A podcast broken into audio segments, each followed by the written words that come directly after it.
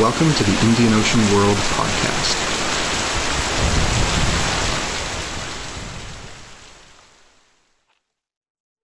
Hello, and welcome to the Indian Ocean World podcast. Thank you so much for downloading. My name is Renee Manderville, a project manager at the Indian Ocean World Center, or IOWC, at McGill University. I am joined by doctors Philip Gooding and Archisman Chaudhuri, two postdoctoral fellows at the IOWC. Hi, Renee. Thank you for having me again. Hello, Rennie. Thank you for having me here. So you will hear more from them later on in the podcast. But our guest today is Professor Debjani Bhattacharyya, an assistant professor in the Department of History at Drexel University, Philadelphia, in Pennsylvania. Professor Bhattacharyya received a PhD in history at Emory University in 2014. She was a visiting fellow at the Shelby Cullom Davis Center at Princeton University in 2019 2020. She has published several peer reviewed journal articles, including publications in History Compass, the Journal of the Economic and Social History of the Orient, and the Oxford Research Encyclopedia of Asian Studies. She is currently researching for a project entitled Monsoon Landscapes Credit, Climate, and Calamity in the Bay of Bengal, and today she is here to discuss her widely lauded book, Empire and Ecology in the Bengal Delta The Making of Calcutta. This book was published with Cambridge University Press Press in their Studies in Environment and History series in 2018. Professor Bhattacharyya, thank you so much for joining us. Thank you so much, Renee and Philip and Archisman. It is a pleasure to be speaking with you today. It's a pleasure to be speaking with you. Uh, so, first of all, could you discuss your key arguments and influences? Um, just as a jumping off point, we were fascinated by one of your core statements in your introduction. So, you wrote on page three of your book Empire and Ecology conceives of the built environment of Calcutta as sedimentation of historical time, silt, and human design in order to write the river and the deltaic ecology into the city's history. So, what do you mean by this? What does it mean to write a river or a delta into the history of Calcutta and in history in general? Uh, what were your broader inspirations for this perspective? What are the methodological opportunities or constraints and what opportunities arise from centering these kinds of ecological niches in history, especially in urban history. Thanks, Renee. So let me step back and uh, discuss the question that uh, drove my project initially. It was a rather simple one. So I asked if South Asia produced some of the finest works on the history of agrarian property, land market, then why was it that the urban counterpart did not emerge as an object of sus- sustained historiographical questioning. So the genealogies and afterlives of agrarian and urban property cannot be the same. Moreover, I was struck by the divide within the field of South Asian history. So agrarian property and land market was subject of intensive historical scrutiny, but when it came to the question of urban property for speculation, building the city, it became primarily an anthropological question. Of course, there are exceptions to this, but this I saw as a kind of a broad divide. So that was the initial question with which I landed up in the archive, and this was in 2009 when I was a graduate student. And as I scuttled between the various archives across Kolkata, trying to write the history of colonial Calcutta's urban property market, I was struck by the number of cases about marshes, bogs, also known as Jola Jomi, which is watery land, which is a legal term, whose status as either land or water body was questionable. There were disputes over canals, over nalas, which is drains, spill channel. Even that question became kind of important in the legal archive about sedimentations and sediment, about alluvions. So it was then that I realized that I needed to make space for water in understanding the political economy of land in Calcutta. And once I admitted the presence of water in the countless dispute cases, I saw water and its erasures everywhere not least in the waterlogged monsoonal streets that I waded back and forth every day that monsoon uh, uh, August when I was trying to do my first uh, set of research. So, therefore, I began my book by talking about this particular forgetting. This forgetting, as I tried to show, was brought about by the cultivation of a particular way of looking at the city or at property both within historiography, within anthropological literature, and everywhere. And this particular way of looking was shaped very much by our legal culture and by the technological innovations, which includes drying, draining, and the role that it had to play in it. So you see, Calcutta's history has primarily been written as a history of march to metropolis. That is indeed the name of a kind of a well-known uh, uh, book uh, that was published in the 1970s. Both colonial histories, but also post-colonial writers have obsessed about these marshes. If colonial municipal administrators, come historians, blamed Calcutta for the Calcutta's problems on the Jola Jumi, the watery land, for disease, for pestilence, Post-colonial historians were too quick to find fault with this colonial reading as one marked by Orientalism or epidemiological and civilizational impetus. Thus, while the swarms and a medico-moral geography framed much of the discussion, these studies I felt lacked an engagement with the, how the swarm shaped the economic and legal geography of the city. Why is this important? Because projects to drain a swamp cost money and the municipal bodies in the 19th century, be it the lottery committees or justices of peace or the later municipal corporate bodies, was always short of budget at its disposal. So the epidemiological urbanism, which has like primarily held so much importance in colonial urban historiography, has to be squarely situated within a political economy of urban uh, land market. And I had to uh, understand, for example, how much did it cost to drain the city? And this is a question none of the existing historiography answered for me. Where did the money come from? How were such expenditures justified? If much of the city was a swamp, then what were the legal and technological innovations required to make that into a property? And what were the effects? Thus, I tried to show how the legal landscape of turning silty water into solid land for the expansion of urban land market until the kind of cultural and what I call the visual retraining, where we see swamps as a moment in the making of a market in real estate.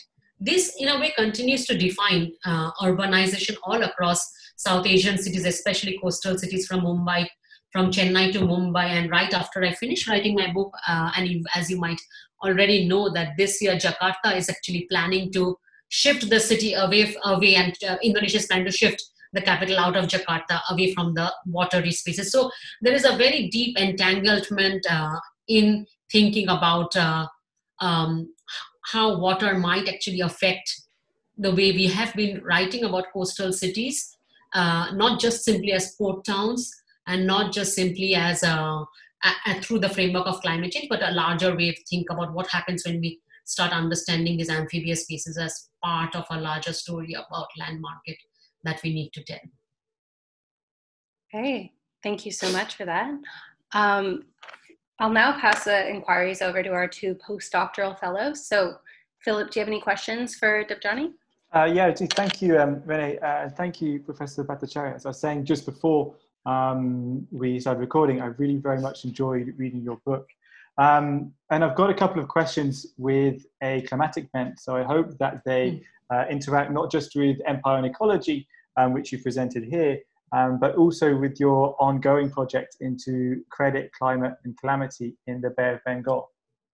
Firstly, um, it starts off with quite a broad question, but I'll hone down um, as I go on.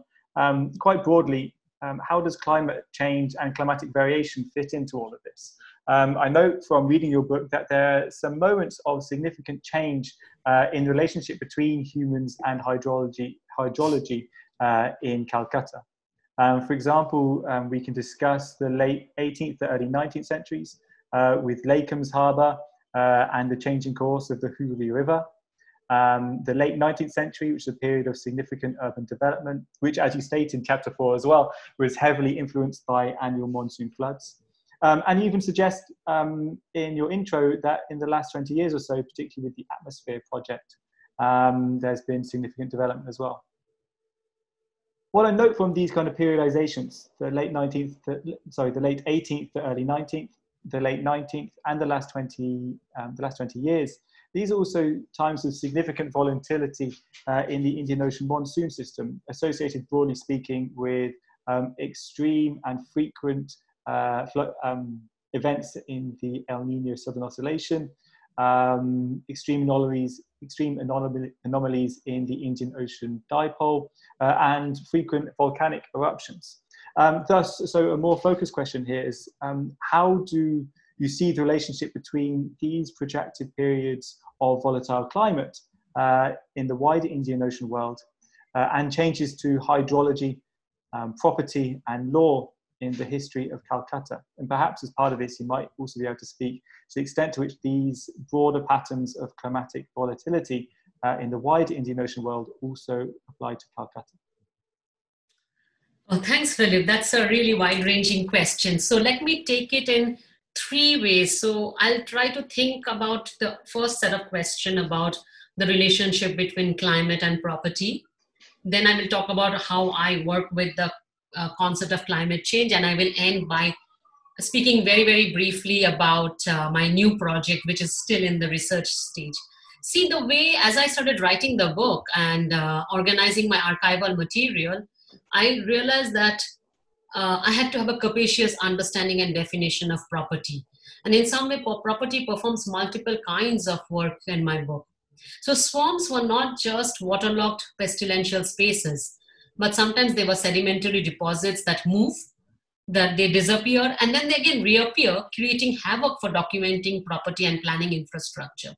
So, this seasonality, uh, or the like the way annual monsoons defines the formation of land in this area that well and the landscape actually i sh- show that they challenge the propertizing impetus of the land register land records map. So as i documented and you mentioned that um, not just the harbor that disappeared but calcutta's first um, cadastre survey was in 1797 and right thereafter and it, it cost quite a significant amount of municipal at that point the state government's budget um, and right after in 1803, 1804, uh, the river shifted and deposited a, uh, strip of two and a half miles of land. And it was almost four miles long, which completely then, and these, this was also along the harbor, which is prime real estate or known as river frontage property. So it created a lot of havoc. So they would have to go back again. And this was not a one time project as they understood because at this very time, permanent settlement in the agrarian landscape, uh, agrarian lands and titles were being permanently settled, which was also being undone as uh, works like, you know, Iftikhar Iqbal, Benjamin Kingsbury, work recently documented how it was, um, how the embankments and the landscape was being undone and therefore the uh, land titling was being undone. So that that really affected how uh, property, the, how, how the monsoon and the movement of the river could had the power of undoing mapping, undoing property registers, and undoing cadastral surveys, and which made me then start thinking in terms of you know if you think think through someone like james scott's work of seeing like a state he tells us these are very very important registers to see the state. And for me the interest was okay these these are clearly failing in the bengal delta. So how do i understand this? I can't say this was not a powerful state. Clearly east india company went on to become the British Empire. So, how do I understand this? And what I realized was um, monsoon emerged in some ways an extraordinary moment of land submergence, drowning the real borders of the land. The only problem was when water receded, landscape was transformed every year. So, you cannot drain a landscape or a monsoonal landscape. And Calcutta still has not been drained as much of the historiography argued in some ways. The seasonality revealed the limits of the patta, which is the land lease, and, but ultimately did not change mapping or land documenting practices. So uh, I began my book by documenting the case of the failed harbor project roughly in 1770 because this failure revealed a lot about the work of property, nature, and technology and how they're very entangled in the delta in studying this particular case and its afterlife and sometimes i think i'm going to still actually i'm working on a project where i pick up uh, from the afterlife of this case. I was struck by the fact that property was a process of land making in the face of an amphibious and mobile delta. It operated as a uh, as a technology of drying by cultivating an administrative frame to separate land from water through a documentary regime and thereby offered fixity in a mobile landscape. And that was the main point i was trying to drive. It was not simply engineering practices that drained and fixed the landscape. It didn't actually. But it was not a story of failure but it actually allowed gave us legal terminology and set it up to for instance understand how do we propertize these kinds of seasonal landscapes. Which brings me to the second question i hear you asking which is about climate change So when I was working on the book, I wasn't thinking in terms of climate change, and uh, at least when I was working on the dissertation, I wasn't thinking at all in terms of climate change. In fact, I was going, and by the time I began working on the book, of course, like a lot of devastating cyclones had struck Calcutta by then and the Sundarbans. And I wanted to resist both the frames of climate change and Anthropocene. And let me tell you why, and I, let me come to it. Once you begin with the framework of climate change or something as big and universalizing as Anthropocene, what happens is other stories and histories get hidden away. So these have almost come to take the position of the universals, right? And I want to tell very granular, nested stories. So what I did was I wanted to explore the question of how can one write about the changing, ever-changing sea face of Bengal, and this is a term a colonial uh, historian uh, W.H. Hunter uses about this space. How can you write about this without an explanatory framework of climate change organizing the material? I acknowledge that climate change, or more specifically deltaic land subsidence, mangrove loss, rising waters make the specific ecology of the delta as an object of inquiry to grapple with. So I began by asking how, outside the framework of climate change, did 18th century land speculators, 19th century company merchants, planters, revenue officials make sense of a tidal and ever moving landscape? A more powerful story emerged when nature, or what got bracketed, as you also use the term natural anomaly, became a site of profit extraction. So let me break this down a bit, where I see also legal history and environmental history intersecting in my work. Legal history historians of empire, and I'm thinking here primarily of someone like Lauren Benton, they outlined how environment often became a natural limit to legal expansion, especially in the Iberian case. And we certainly see the uneven legal geographies in corridors, borderlands, and amphibious spaces. As I began working on these amphibious spaces, I discovered another angle. These spaces, especially in Calcutta, the marshes and alluvions, became sites for legal experimentation that I explored in chapters two and three. And they became sites to actually practice what I called quasi eminent domain practices to grab that land as companies' land. So that was in that framework helped me understand that the East India Company, which someone like Philip Stern studied as, you know, the corporate sovereignty or the company state was also territorializing their power, not just through revenue extraction, but also acting as custodians of public land, as a land developer itself, which then helped me understand also the contemporary landscape, which is not like how is it that when we look at a marsh or a bog, we see it as real estate in waiting it's not a new problem. There is a way we have been cultivated to see these either as wastelands that need to be drained, need to be turned productive. And I wanted to really chart this long history that uh, makes us look at these spaces at, through our acquisitive frameworks. And it, it, is, it is only by turning to this do we understand give a story to the uh, give give a kind of a longer backdrop and history to climate change that is uh, that it is not helpful to begin when you begin with the framework of climate change. I hope you've got what I was saying. And this is something I'm actually developing in my new work. And as I said, it's still in the research state. I'm exploring and I'm exploring how imperial trade, which was governed by the winds and the tides and the monsoon winds, uh, was one way that we uh, uh can understand through the archives of imperial finance to study the history of atmospheric and climate science in the 19th century. How did, for instance, actuarial tables of maritime trade impacted how we studied wind, storms, currents, and tropical cyclones? In some way, I want to write the history of tropical science, like David Arnold, but from the archives of uh, imperial finance this time.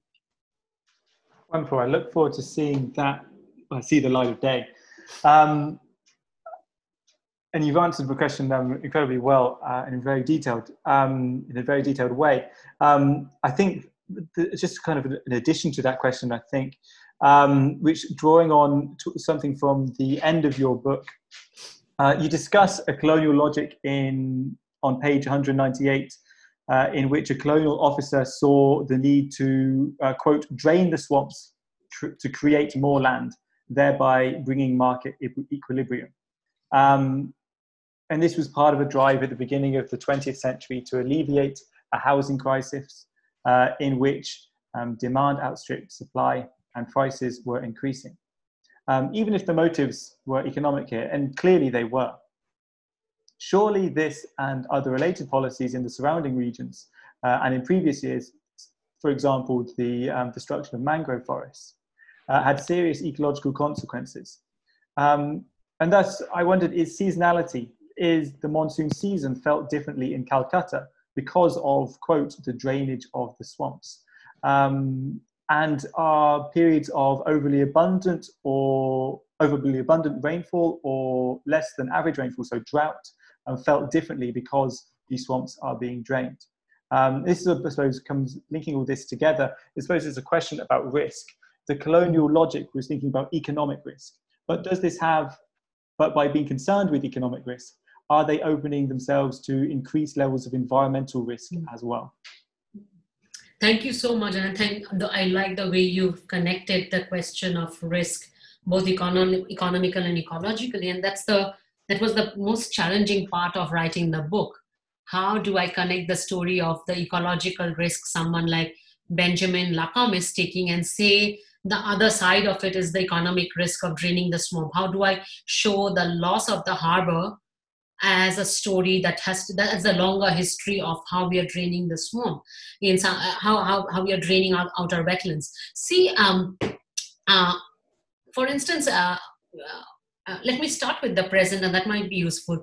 Kolkata is surrounded by what is known as wetlands, and these are actually protected Ramsar sites, and they they're protected sites, and they call these Kolkata wetlands, and they serve as a natural defense to flooding, as well as it's an aquaculture uh, that serves as sewage treatment. Kolkata is actually one of the largest cities in the world that doesn't have a uh, mechanical sewage treatment plant because we are able to automatically and naturally uh, uh, use the aerobic and the anaerobic ponds to and the and the tropical sun to treat a sewage and many like uh, scientists from many parts of the world go and actually study the wetlands to understand how this is done this saves our municipality an immense amount of money.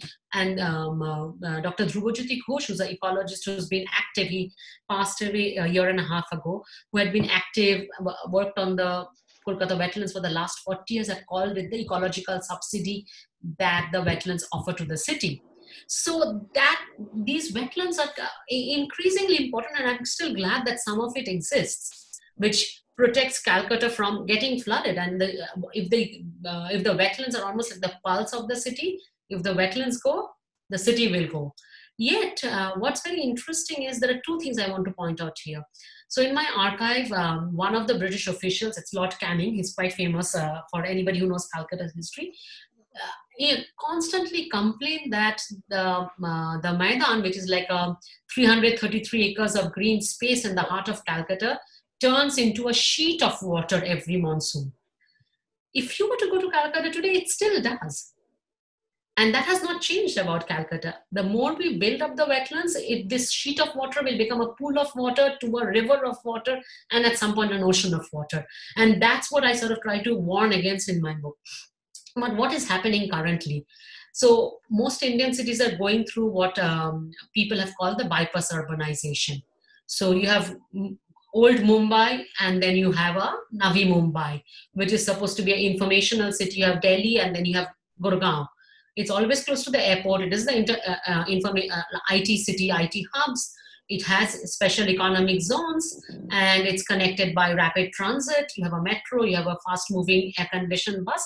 And in, in the case of Kolkata, the new town of the Rajarhat is actually also built with enormous amount of um, uh, remittance money and what this uh, this the real estate there is basically not only turning swamps into land and property but it's also turning air into an uh, air into property. And there's an enormous amount of vacant unoccupied speculative real estate that surround that is surrounding calcutta. And this is built on this ecologically critical wasteland and that is and that is another kind of ecological risk we are actually experimenting with. And the problem like the problem that i, I want to point out before I end over here is our government currently has understood this as uh, wetlands need to be protected. And guess who's become the encroachers? It's not the IT companies, it's not the middle class and upwardly mobile who found homes there. It is the fishers who actually do the work of aerobic and anaerobic pond and turning our sewage into edible stuff for the fish and into clean water that flows into the bay. They have now suddenly emerged as uh, encroachers. So th- th- there is always the problem, and this all comes again because we have propertized our ideas of what is water, what is a lake, what is a pond, what is a bheel where you actually do pisciculture and what is land and it is this property notion that actually ends up again erasing a set of people who have lived with this amphibious landscape before it became prime real estate and so that's the kind of challenge i wanted to hold together in my book and try to look at how certain kinds of ecological risk taking became sites of profit extraction to sites of economic risk in uh, over the course of the 150 years that i tried to document Wonderful. Thank you very much for answering those questions. Um, Ashman, I believe you have a question as well. Yes, uh, thank you, Professor Bhattacharyya.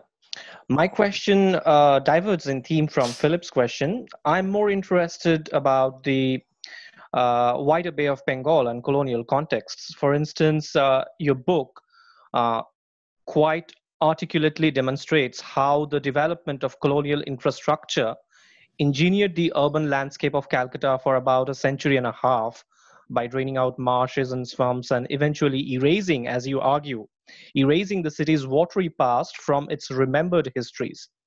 For instance, on pages 13 and 15, you argue uh, how urban marshes were turned into built environments of rails, roads, and dock infrastructures that connected the delta to the city.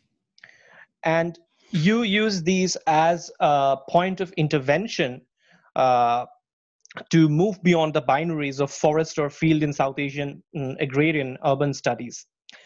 In this respect, I am wondering if you could tell us a bit more about how your research speaks to the developmental processes of another major colonial infrastructure in deltaic southern Bengal. And here I allude to the expansion of the suburban railways towards the Bay of Bengal, some of the ports in fact were named after one of the ports in fact was named after lord canning whom we were just talking about yeah. uh, and this project began in the late 19th century so my question is how did this coeval engineering mm. projects draw upon each other especially in terms of choice of routes or layout of grids and this eventually had played a substantial expansion uh, substantial role in the southern expansion of the city and it um, it would also have had, I presume, similar effects on increasing the value of land in waiting, as you call it.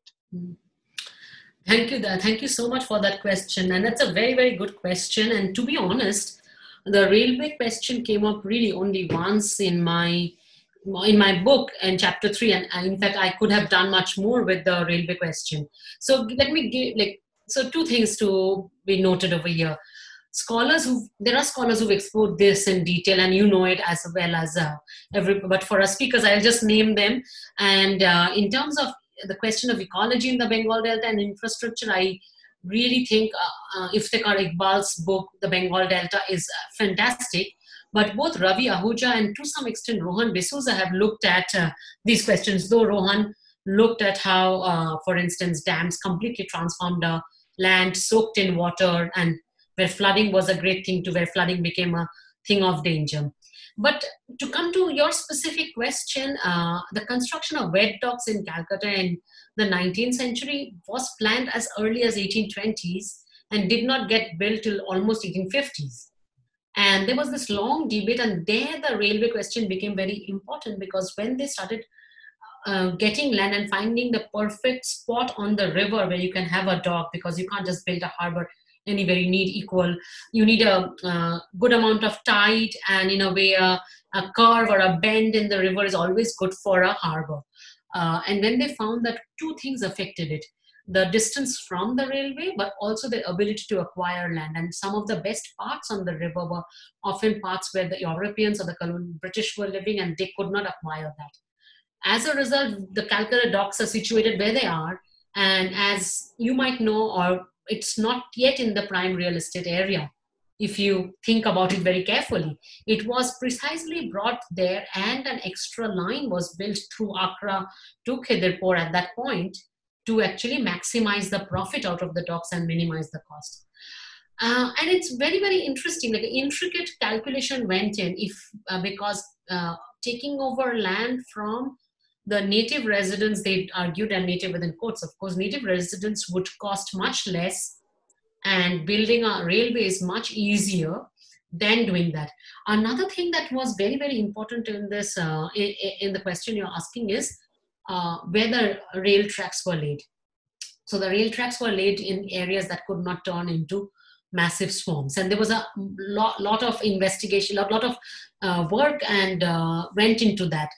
At the very time that the railway engineers are actually laying down the railway tracks, and railway engineers are often coming from Calcutta and Bengal, there are other engineers who are doing work on embankments in the Sundarban area and Bengal Delta, and they are writing very, very strong letters and saying Indian rivers are such where you cannot suppose a margin. And they work for the river department and not for the rail department. And these two units do not talk surprisingly. And they say Indian rivers are, you are, it is impossible to suppose margins like British rivers or rivers that we know from temperate climates these are tidal landscape and this person william sage is a fascinating engineer he also writes and says uh, um, that uh, in, in the bengal in the sundarbans the people call them nala and not nodi and nala basically means drains or spill channels whereas nodi means river and say our entire engineering is based on river hydrology whereas we do not think in terms of uh, nalas and creeks and spill channels and seasonal kind of water bodies. And we have to rethink our engineering based on that. But do you think anybody listened to him? Absolutely not. So, in a way, uh, these kinds of incidents happen um, at least uh, throughout the 19th century. By the time, uh, uh, and, and the infrastructure question in the early part of the 19th century is uh, completely located at a different kind of political economy. It's about uh, individual speculators coming, trying to build infrastructure, trying to gain kind of a footing with the uh, East India Company. They might not directly be serving um, uh, um, members of the East India Company. It's very much in the mold of how you would build infrastructure under the late Mughals. You built uh, ghats, you built riverbanks, you that was social capital. By the time we move to post 1857 and the crown takes over, and as for instance Ravi Ahuja's work has shown, or even Manu Goswami's work on producing India, it completely operates in a completely different kind of imperial framework, where it's a public spending venture funded through stocks in London or bonds that you are selling. It, it operates in a completely different ecology, uh, political economy. The calculations are completely different and where voices of these engineers were actually embedded in the landscape and who are writing back and saying this is actually impossibility completely fall out because it's very much driven by imperial and financial concerns. Thank you so much. Oh, thank you so much, Professor Bhattacharyya. Um, both for your wonderful book, for presenting to us today, um, and also for answering these questions um, so well and interestingly and in detail. Um, so we want to wish you good luck with your ongoing work, uh, knowing from its title that it will likely interact with our work on climate in the Indian Ocean world. Uh, so we will look very much forward to seeing that and um, buying a copy. Um, thank you to Philip Gooding and Archisman Chaudhuri for their insightful questions. Um, and thank you so much to you, the listeners, for downloading. Once again, my name is Renée Manderville, and you have been listening to the Indian Ocean World podcast.